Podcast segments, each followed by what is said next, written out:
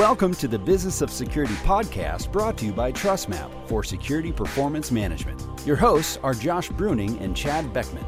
Today, they talk with Dr. Nikki Robinson, security architect at IBM and adjunct professor at Capital Technology University. Now, let's get to it.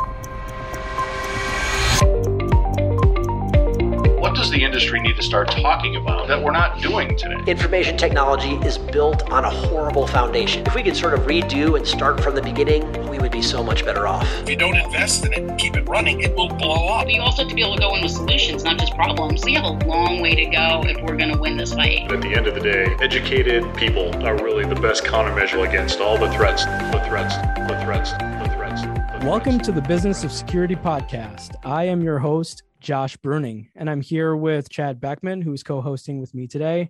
And our guest is Dr. Nikki Robinson, who is a security architect at IBM and adjunct professor at Capital Technology University. Welcome, Dr. Nikki. How are you? Oh, I'm good. Thank you so much for having me. Thank you. Chad, how's it going? Hey, great. I'm excited to have this conversation today. It's great to have Nikki on the podcast. Yes, I'm excited as well. And Nikki, you have written a book, and your book is called Mind the Tech Gap. And it's about the gap between the security team and the IT team and how they work and how sometimes they do not work. Would you like to expand a little bit? Tell us a little bit about your book and your work? Yeah, absolutely. Thank you. So, I'll talk a little bit about my background, which I think lends itself to why I really wanted to write the book. So, I started my career in IT on help desk, I think, as probably a lot of people do, but sort of starting on help desk and then working up to being a team lead and working with security teams. And from the IT side, you know, when I started working on audits and becoming a system owner and managing my own systems and managing risk, you know, from the IT side, it became a lot more interactions with security teams and working on audits and assessments. And through that, I, I got a real interest in, in getting into security.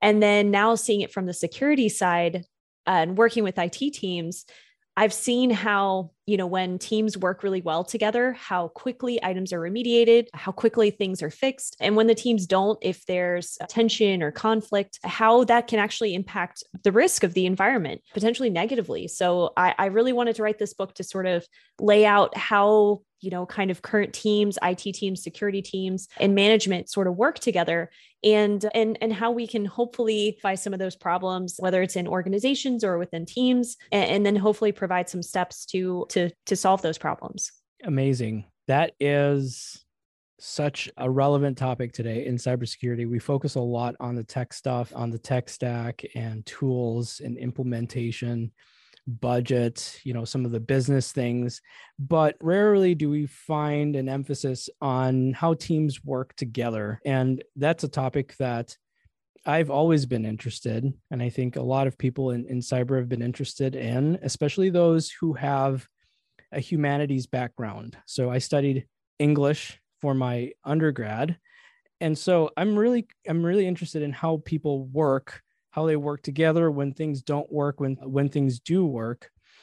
And in your research and, and in your time thinking about this topic of the human factor in cybersecurity, what are some of the overarching challenges, some of the trends that pop up over and over in, in your studies and in your research? Yeah, it, so that's one of the reasons why I wanted to get. So I got I got a DSC in cybersecurity, and then complemented that with the PhD in human factors because one of the things I've seen. So I spent, and I'm still very much on the technical side of, of security, but what I started seeing was how relationships, how important relationship building and and working with other teams, how that can positively impact my work and the security of my environment. And I think one of the biggest challenges or one of the biggest trends that I sort of see in this area is the sort of the competing goals that we have between teams. You know, IT, we're really focused on operations, SLAs, customer uh, visibility and impact and and those are really important things and and that impacts the business too positively and negatively if systems are down the company could potentially lose money you know and from mm-hmm. the security side we're really focused on how do i secure the environment try to enable the business, but protect the business from malicious actors, from data breaches that could potentially affect the reputation. So even though those may seem somewhat uh, different, the goal is really the same is to protect the business. And so I think as far as like trends go and sort of seeing that as one of the biggest challenges. The other I think is we've made some cybersecurity some areas in cybersecurity really complicated and complex along you know with sort of building secure environments and infrastructure, working with developers. Vulnerability management is complex and complicated and I think it's one of those other sort of big impediments for a lot of organizations. It's hard to get a handle when you have a lot of tech debt or when you have a lot of systems or a lot of EOL end of life systems that you're trying to manage. And so I think from that aspect, like that's that's really where I see a lot of the disconnect happening is you know systems administrators and engineers they're sort of underwater with vulnerabilities.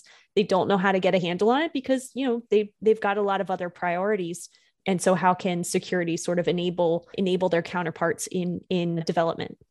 Let's let's talk about that for a minute nikki. It's really interesting point you bring up how does security team actually help enable their counterparts in development or even on the network side? What does that what does that look like from your experience? How do bridges get built and you know teams get motivated to help support the security outcomes the security goals when it may not be core to their job? That's kind of an interesting dilemma that i think every security team out there faces.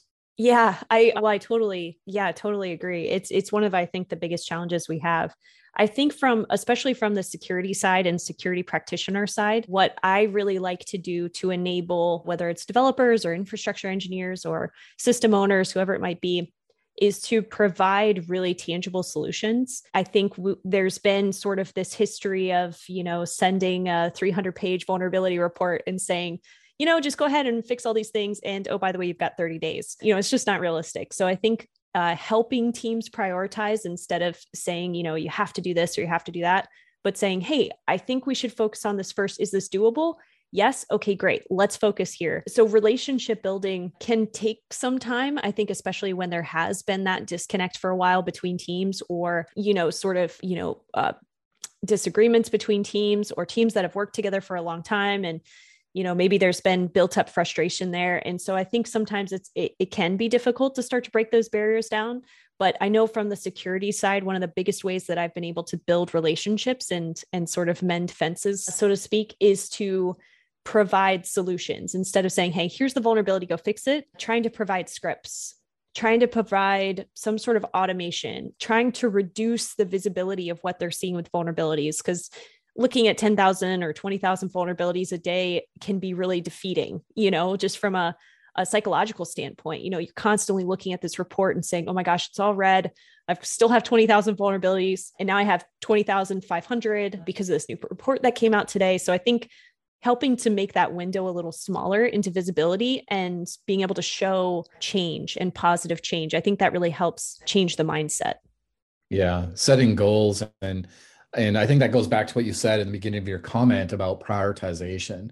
So you, you know an organization will always have vulnerabilities. The question is how long can they live with those and which ones are the most important to correct right? And i like your idea a lot about providing the tools and making the job of those that are not in the security team but influence the security posture making their job easier by providing uh, tools to help them get the job done more efficiently faster easier that allows sort of the upkeep of of your example of the vulnerabilities that you know these teams might be having to deal with to ultimately help reduce the overall risk. Yeah i think there's there's such a there there can be such a positive impact when you when you can show change in the right direction right? You can show hey i've got a solution for you. I've got the script. It will automatically fix this. Or hey i've built a secure baseline for you for uh, you know a windows server 2019 or 2022 i've built this secure baseline for you. It might need some tweaking for your environment. You know we might have to make a couple changes but i can work with you on that but now, every time you spin up a new VM, or if you're building a new instance, you have a secure baseline to work from instead of me saying, hey, apply these 15 controls to your baseline. You know, it's a very different conversation when you offer that solution um, instead of saying, hey, can you do these 16 things? You know, because it's, uh, uh, from both sides, there's a lot of other things that are going on. A lot of people are managing multiple systems and you know multiple versions of operating systems that all have their own vulnerabilities with applications. And so our, our environments are inherently complex now. And so i think anything that i can do from the security side to sort of lessen that burden i think really positively impacts those relationships. Can you give us maybe some examples of how to create or you know if it's common to create shared goals between the security team and let's say the IT team how how does one go about even identifying those shared goals to say hey we're here to really align with this objective and both both teams or multiple teams are sort of sharing in that objective. Is that a common occurrence or is it typically everybody has their own silo they they are focused on? From your experience and then it's up to security to try to weave those together and motivate the right activity while others might be you know motivated by other objectives or or milestones? Yeah it, it I love that question because I would not I wouldn't say that it's common but I also wouldn't say that I've never seen it right? I've I've definitely seen working in teams and and in different places and and just hearing stories from other people too. I I wouldn't say it's as common but I do consistently see the benefits when I see like the CIO org and the CISO org working together and not just working together on one project, but building solutions or, or if, if you have an IT team that goes to the security team and says, "Hey, we're building this new environment at AWS or Azure or or where, wherever it may be. We're building this new environment. These are our goals. This is what we want to do. Is there anything we need to know right now or do we need to architect something into our solution or are we doing what we need to be doing? So sometimes it's as simple as just starting a conversation. And it goes both ways right? I think it's from the security side if there's you know sort of getting wind of new projects or hearing about new projects just reaching out and saying hey do you all need help with this? I heard that we might be you know purchasing a new product or standing up a new environment. We'd like to you know help if that's possible. Could we join in on a meeting? So i would say there's definitely uh, great when great teamwork can come together specifically in the design phase is probably the best but but you know it's not always possible. And so i think if teams can get integrated from the beginning i mean we talk a lot about in the industry about shift left and moving security left but i think it's really about being part of the design process being part of the architecture process can really help one build those relationships from the get-go but then it doesn't become this exercise of you know not just adding security at the end but potentially having to add a lot of changes or configurations after the project has not already been set but been built. So i think it, it, really has to change those conversations from oh we probably should go talk to security now to thinking about oh hey i know so and so in security. I should ask them to come to this product design meeting and get their input before we get started yeah, you know, a term that I haven't heard in a while, and tell me if you've heard this recently, but uh, people used to talk about all the time, you know, 10 years ago, secure software development lifecycle, adding the small s in front of the SDLC. And eh, I think the term may have changed to call it secure DevOps shift left you know i think those terms is that true those terms just got just replaced those new terms replaced the old secure SDLC? yeah, I think, well, I think in some ways, and I think, eh, you know, there was this big movement for DevOps and yeah. then it became DevSecOps. And I remember I was, I was actually talking to a colleague and I said, well, what about Sec DevOps? And they were like, oh, no, no, no, no, don't too much change. We can't do that. but, but yeah, I think that, that term has sort of changed over time. And I think part of the problem is, you know, there's a lot of people that want to move to Agile and using Agile and yeah. DevSecOps becomes part of that conversation. But Agile has its own problems, and so I think it the word has definitely changed, but I think the the core idea is the same, which is hey maybe ask someone in security engineering to be part of this you know this this design meeting and, and, speaking about human factors too when we're talking about human factors it really is from a you know a ux and design perspective why not have a security human factors engineer or security designer come into those meetings and say, hey, yeah, if we architect this solution in this way, or if we think about you know how the user or customer is going to use this product we can integrate security nudges alerts things like that into the product thereby making it easier to use and easier to secure yeah, I like that a lot. You know, when we think about this whole notion of aligning security and IT and really driving change for the best of the business, you know, I, I've seen others talk about this, and I think in at times we tend to forget that security is here to enable the business, we're not here to impede it while at the same time we also want to be able to enable enable other people to do their jobs safely securely and hopefully with a little more ease. And i think that goes to all these terms we're talking about and really this this notion of integrating security as part of just the normal life cycle of doing business. From a IT software development perspective, network management standpoint to, you know, the business expanding into new markets or launching a new product. It's kind of really I think what the theme here is intertwining, you know, security into all of those different aspects. And you said it, uh, you know, at the beginning of the podcast too. It's about building those relationships from the onset to make that possible and it always comes down to you know the human the human element as it were so yeah, I on that point, it's funny because I hear, you know, we talk about process people technology and we've got the processes. We've got a million processes, we've got frameworks, we've got, you know, governance and compliance. We've got all of those things. We've got tools. We we have great tools to help us do the jobs that we do, but I think sometimes we forget that there is a person behind that tool, managing that tool, configuring that tool, and then and then the users on the other side of it that are at, that are using that tool or or maybe consuming it so so i think yeah the human fact thinking about the human factor not just as our users but as our security practitioners and it practitioners that are using and consuming the technology to to try to make great solutions nikki. I have a question. I'm ready. All right. Is there a role whether one that exists or doesn't exist, whether on the IT side or on the security side, that should be responsible, solely responsible for bridging the gap and facilitating those conversations between the security team and the IT team. So, someone who is the designated glue, the designated duct tape that is responsible for making those conversations happen and for seeing that collaboration to fruition.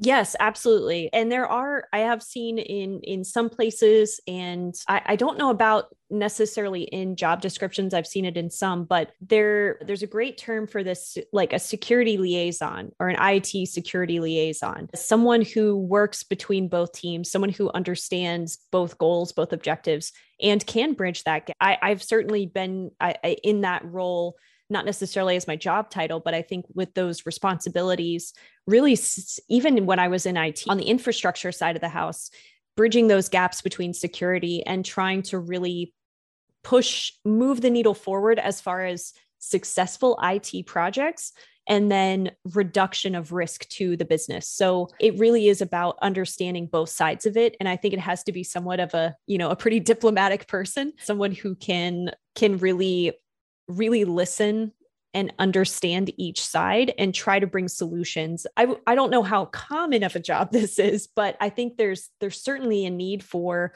for this area and I definitely touch on it on the book because I think that this area, this specialty could be really positively impacting for for the industry at large.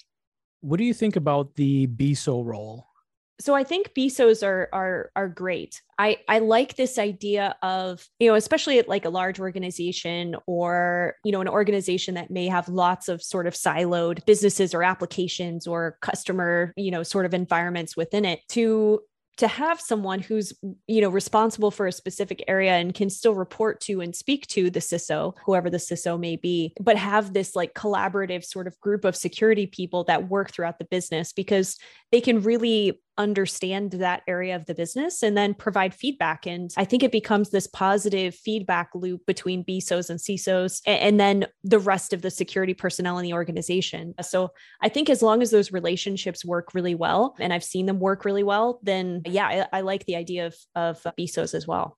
Mm-hmm. Well, I was thinking since that, you know, that liaison doesn't exist necessarily or isn't formalized in a lot of organizations, you know, who next has you know some experience talking to the security team talking to non-security people or at least is bridging gaps. And the closest i could i could come to is, is the biso role. That person is inherently diplomatic. When i was in when i was an intern years ago that was my role I was, you know, the security guys didn't want to talk to the the IT guys, and the IT guys didn't want to talk to the security guys, and uh, they're like, Josh, you can you, you can write emails. Like you like to talk to people. So why don't you get those those people together and try to make things happen? And so you know it it's not a formal role but i think that a lot of organizations tend to le- leverage the individuals who are naturally diplomatic those people who like to talk to each other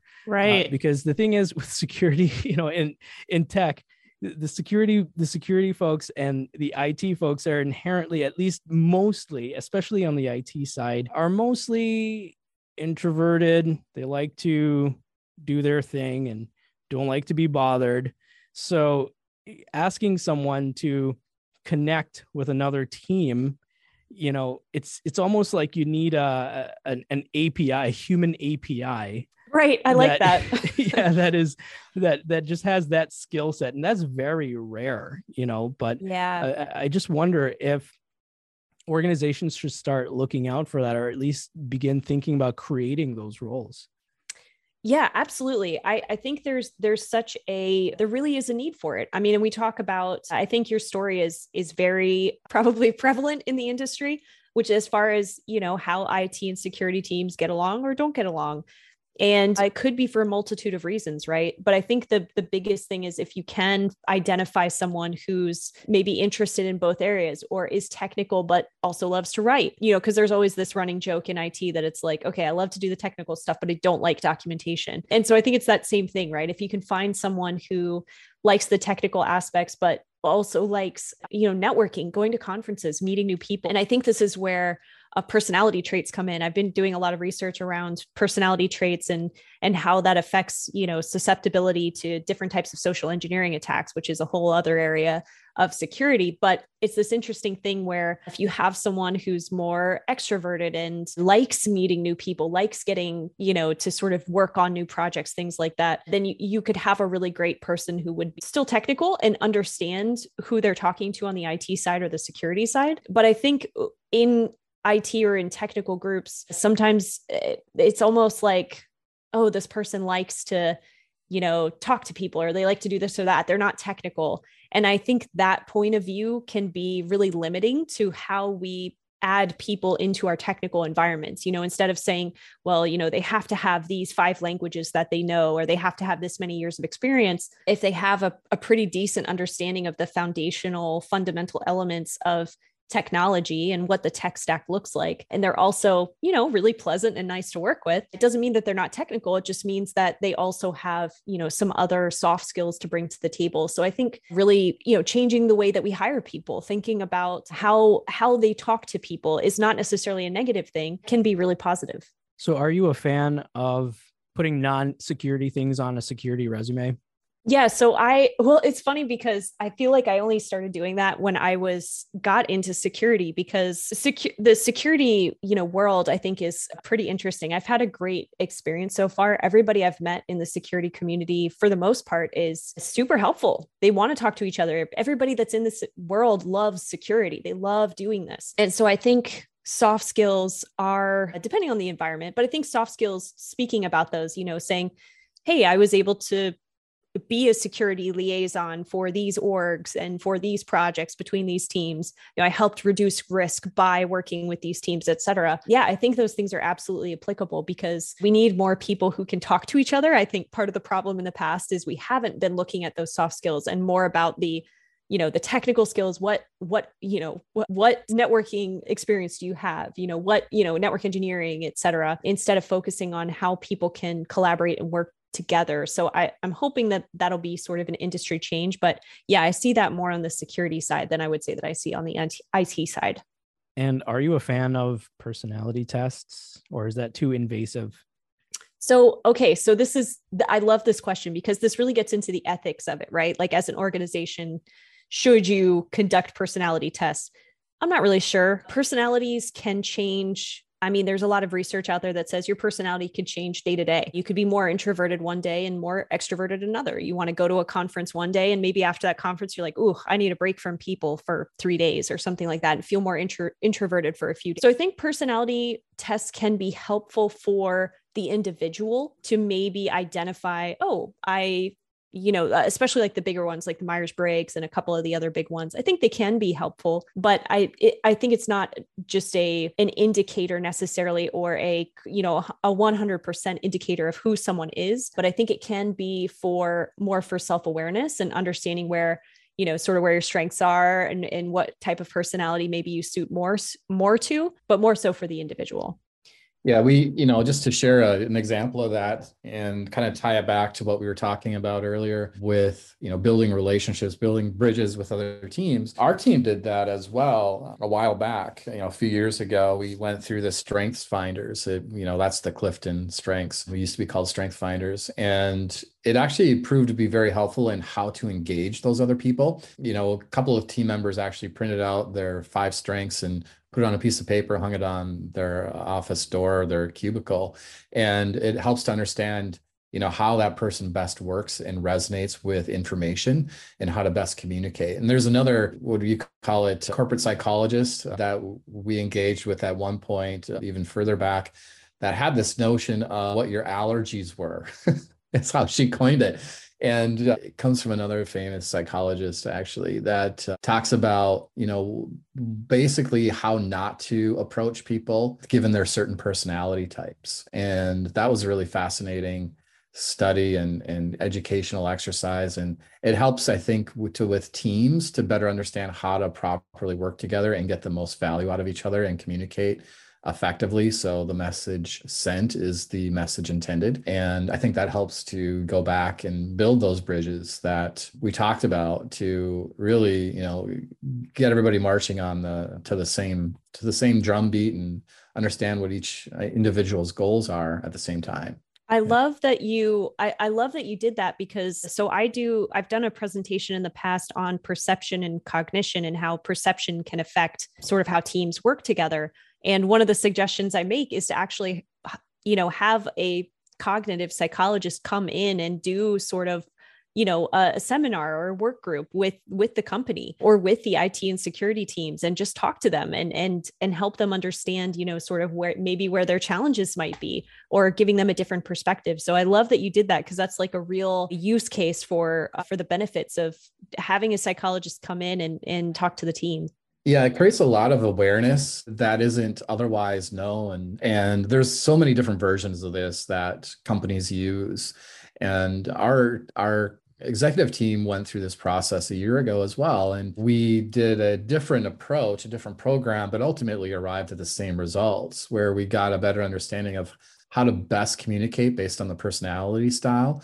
And everybody gets kind of typed right? Where, where you fit in the sort of personality circle. And then we understood better what is the best messaging for that person in terms of how they want the information delivered. They need who needs you know to understand the long term and and underlying context and and who doesn't in fact. And so yeah that just is is a very powerful way of creating a much more productive and synergistic teams so I'm, I'm a believer in it. Yeah, I'm not sure how how uh, how easy it is to keep everyone, you know, unless you have kind of a a whiteboard where you've got everybody charted and you know all their strengths and you're thinking, okay, I need somebody to go talk to this person over in IT or that person over in the business units. you know, I'm just picturing a manager having this giant whiteboard of okay, out of let's say today I've got 12 people on my team and this person's Clifton strength is is talking. So you, you know, you draw the short straw and you get to to talk to all the business units or you go talk to the CEO. It is a challenge to keep all of those personalities in order. I'm a huge fan of of personality tests, but it seems like a little bit of a challenge to, you know, really know who is who and so you kind of default to creating profiles and then you know maybe that's a danger there that people will get stuck in that profile. So to your point nikki where you said you know sometimes personalities change and since you can't keep keep all those personalities in in in order and you have to create a profile maybe you know that could be destructive or at least you know if not revisited frequently you know that person can be stuck in that one role and maybe they're you know they they're having to be the liaison when you know from year to year maybe they would transition out of out of that role what do you think about that chad You know, I, I like where you're going with it. And I think there's something, an, an HR friend of mine told me this quite a long time ago. And I might get this stat incorrectly. So, you know, do your own research on this. Buyer beware on the number I'm going to share. But it's something in the ballpark of like uh, each individual human only has the capacity to, let's say, personally like like directly and, and very emotionally personally relate to i think upwards of 20 people in their life in their circle. And those circles people in those in that that close circle of let's say up to 20 change over time as you change jobs as your family dynamics change all, all sorts of change always happens in everyone's life. But it's something of the capacity of 20 people and that's where you you know feel true emotion for you know an adverse event that happens to somebody in that you know circle. So there's a limited quantity of individuals that each human has a capacity to truly fully understand and care for and care to. And i think that's pretty you know accurate based on my own life experiences. But yeah.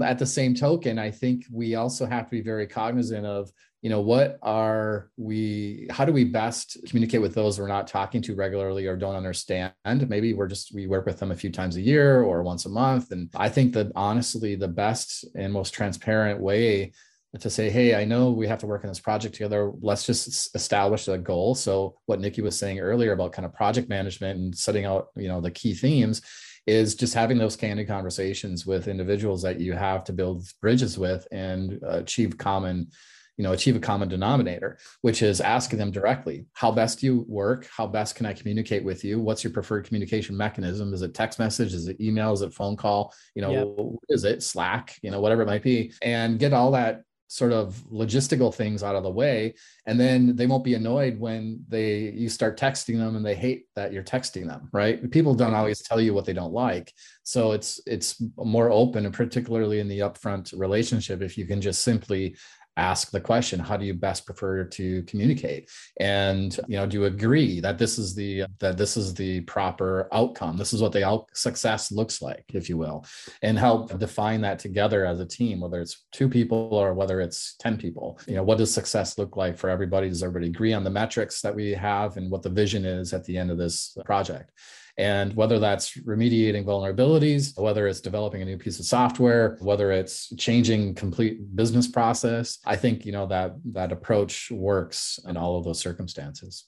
So Nikki, that that example that Chad provided there, you know, where tangible examples of where we can improve collaboration. So for example, asking people how do they want to be communicated with? What what forms of communication work for them? Are there any other tools that you've seen in your research and in your experience that would help foster collaboration? Because it, it seems like something that needs to be built and cultivated and revisited over time. Is there anything or a set of tools that that you've seen over the years? Yeah, I, I would say I've had on a number of projects used Mural, which is basically just an application where it's you you can use lots of different templates for it but it's basically a big whiteboard and it's a collaborative space that you can bring you know however many people you want into it. And you could organize it by goals project timeline fears concerns hopes. You, you can really organize it in whatever way you want. And you can bring the team together you know whether it's with a brainstorming session or if you are doing design and development and have people come together and build a, a network architecture diagram together and have them collaborate together. That tool has been amazing because especially when you talk about gathering at the beginning of a project, you know, hopes, fears, concerns, questions, thoughts, you know, things like that, that you can just have people come together. And it can be, if you wanted it to be, it can be anonymous. So if you wanted people to post things anonymously and so that they don't feel you know, oh, they know I said this or they know I said that or I'm concerned about that. You can just post it in there without their names. And that way everybody can collaborate together and say, oh, okay, here's a concern. How do we want to address this? How do we want to talk about this? You know, is this a security concern? Is this an a IT or a project management concern? Is it a budget concern? Something like that. But that way everybody can come together and share their ideas without feeling you know like it, it, you know sitting in a meeting and everyone looks at the security person and says why did you tell us to do this? Or why do you want us to do that? You can get together in, in sort of a you know a safer space to collaborate. And i think out of those using those types of tools those collaborative type tools it, it does bring the, the team together a little bit more. And especially if there is a concern that a lot of people shared. You know let's say hey, if we upgrade to this version of this software, or hey, if we remove this dependency, et cetera, I'm concerned because it may impact the product this way. It it may also help identify potential concerns or design issues earlier than if you know people were doing it sort of on their own. So I, I, highly recommend something like mural or other collaborative tools like that. Those have been very very beneficial. That'd be really beneficial for task ownership as well. So a team you know has measured their cybersecurity posture. They've built a roadmap. They've done all the analytics. They have approval to get the work done but nothing is going to get done if nobody owns a task and you can't track that over time. So it would be really good to put people on the right tasks on the right projects on the cybersecurity roadmap. You know when we're talking about remediations and uh, various cybersecurity projects it seems like you know you'd reduce the burden of task management if we know who likes to be on which kind of task. Otherwise you know you're not sending that every six months that reminder hey you know you've got a task to complete. Right. uh, you know the the gantt chart's looking a little slim you know like let's let's get some work done. It, it seems like it would be in the favor of that team or for that organization to know their know their players to know their team, know the individuals, and assign tasks accordingly. Yeah, you you could definitely use it in that way too as a project management tool because it could start from a brainstorming or initial collaboration, let's say on a you know, hey, we want to move to a hybrid cloud environment. You know, we want to make sure, you know, our three biggest concerns, high availability, our load balancing and uptime you know 99% or 95% whatever it might be. And then you can start to build your framework from there and say okay well these are our top 3 concerns from the IT side. What are our top 3 concerns from the security side? And then we can start building out a solution from there. And you're absolutely right. You can track that week to week and say okay this task this individual said they were going to take and work from there. But i think the way the the industry is certainly moving is a lot more collaborative type tools like that that encourage teams to come together and, and share ideas and not feel like you know you sort of have to work in a silo. How prevalent do you think is the cybersecurity skill shortage? Is it more of an effect of people hopping around jobs from your view? Or is it truly a significant shortfall in current you know uh, skilled staff? Oh, I love the I, I do love this question. I think it's a couple of different things as far as this skills shortage goes or the job shortage goes. I think there's there's a couple different areas. One are some of the job descriptions that we have for you know cybersecurity engineers or analysts. You know, we're looking to pay someone you know 40 grand a year, but they need 10 years of experience and a CISSP and you know a master's and all this stuff. So I think there's some of that where some of the job roles I think we need to, which is you know again partially what I talk about in the book, which is this idea of changing the way we look at job roles. You know, it, we need to look at them a little differently. I think part of the other challenges, yes, we do have a ton of burnout. I mean, that uh, just there's a ton of research out there on how much this industry in particular has experienced uh, burnout and people moving into other industries. That certainly adds to it. And I think part of that is there is a lot of when you look at security job descriptions or the role of someone who's in security, we do a lot. I mean we do so much and and not just that but we take on a lot of responsibility you know securing systems making sure that they're not just working properly but they are secure. We're meeting the business goals. We're constantly staying on tops of top of the threats and risks and however many vulnerabilities are released every day. And what does container security look like today? What does api security look like? I didn't have to worry about that 2 years ago but now i need to understand it. So i think our industry is so fast paced that it is certainly increasing that burnout. And there was a, a recent study done.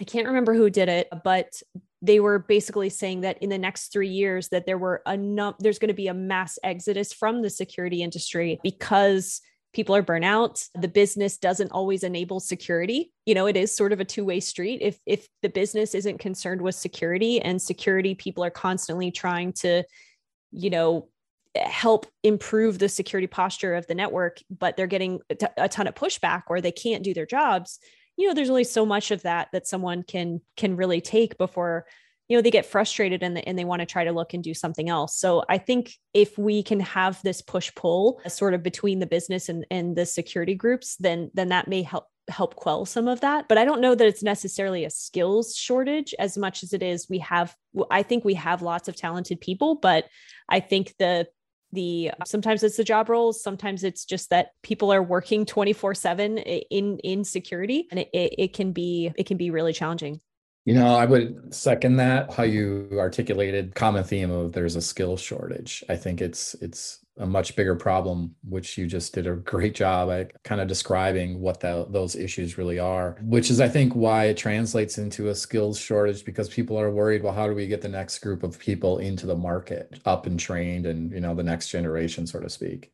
But yeah, yeah I, I agree. I mean, I I think though, though if we solve those issues, there would be a lot less concern about you know people leaving the industry or changing roles or you know having an exodus that you kind of described and setting expectations that can't be met, like some of the hiring expectations. Yeah, absolutely. Wow, we covered a lot of ground today. Yes. Just a couple topics. yeah, this was a really good com- conversation. It, the the social aspect and the human aspect of cybersecurity, the human factor, human element is so relevant today, especially when we see people experiencing burnout, people are switching jobs, they're trying to figure out where they fit, managers are trying to figure out who to assign tasks to, you know. We covered a lot here today and this is a conversation that's going to keep going because we're never going to not have people. We're always going to have people, processes, and technology. And people are what make it happen. So thank you, Dr. Nikki Robinson, security architect at IBM, adjunct professor at Capital Technology University. Thanks again. Where can our listeners find you? Yeah, so they can find me on LinkedIn. That's definitely where I'm where I'm the most active. So Dr. Nikki Robinson on LinkedIn. And then the Mind the Tech Gap book will be out in early October. Anywhere you can buy books. Great. I'm going to get my copy and I'd like a signed copy, please. You got it. If we can make that happen. you got it. all right. Thank you, thank you, thank you. And to all of our listeners, thank you. And remember, mind the tech gap. Thank you for listening to the Business of Security podcast brought to you by TrustMAPP. We want to hear from our listeners. If you have a topic you'd like to discuss on the podcast or would like to continue the conversation, please connect with us on Twitter at CyberSecPodcast or email us at businessofsecurity at trustsds.com. We want to thank Dr. Nikki Robinson for being our guest. Our hosts were Josh Bruyning and Chad Boeckmann. You can connect with both Josh and Chad on LinkedIn and learn more about TrustMAPP at trustmapp.com. Our show is produced by Dan Rollins with Livewire Films. You can find Dan on LinkedIn and learn more about Livewire at livewirefilms.com. Stay tuned for the next episode of the Business of Security podcast. And that's a wrap.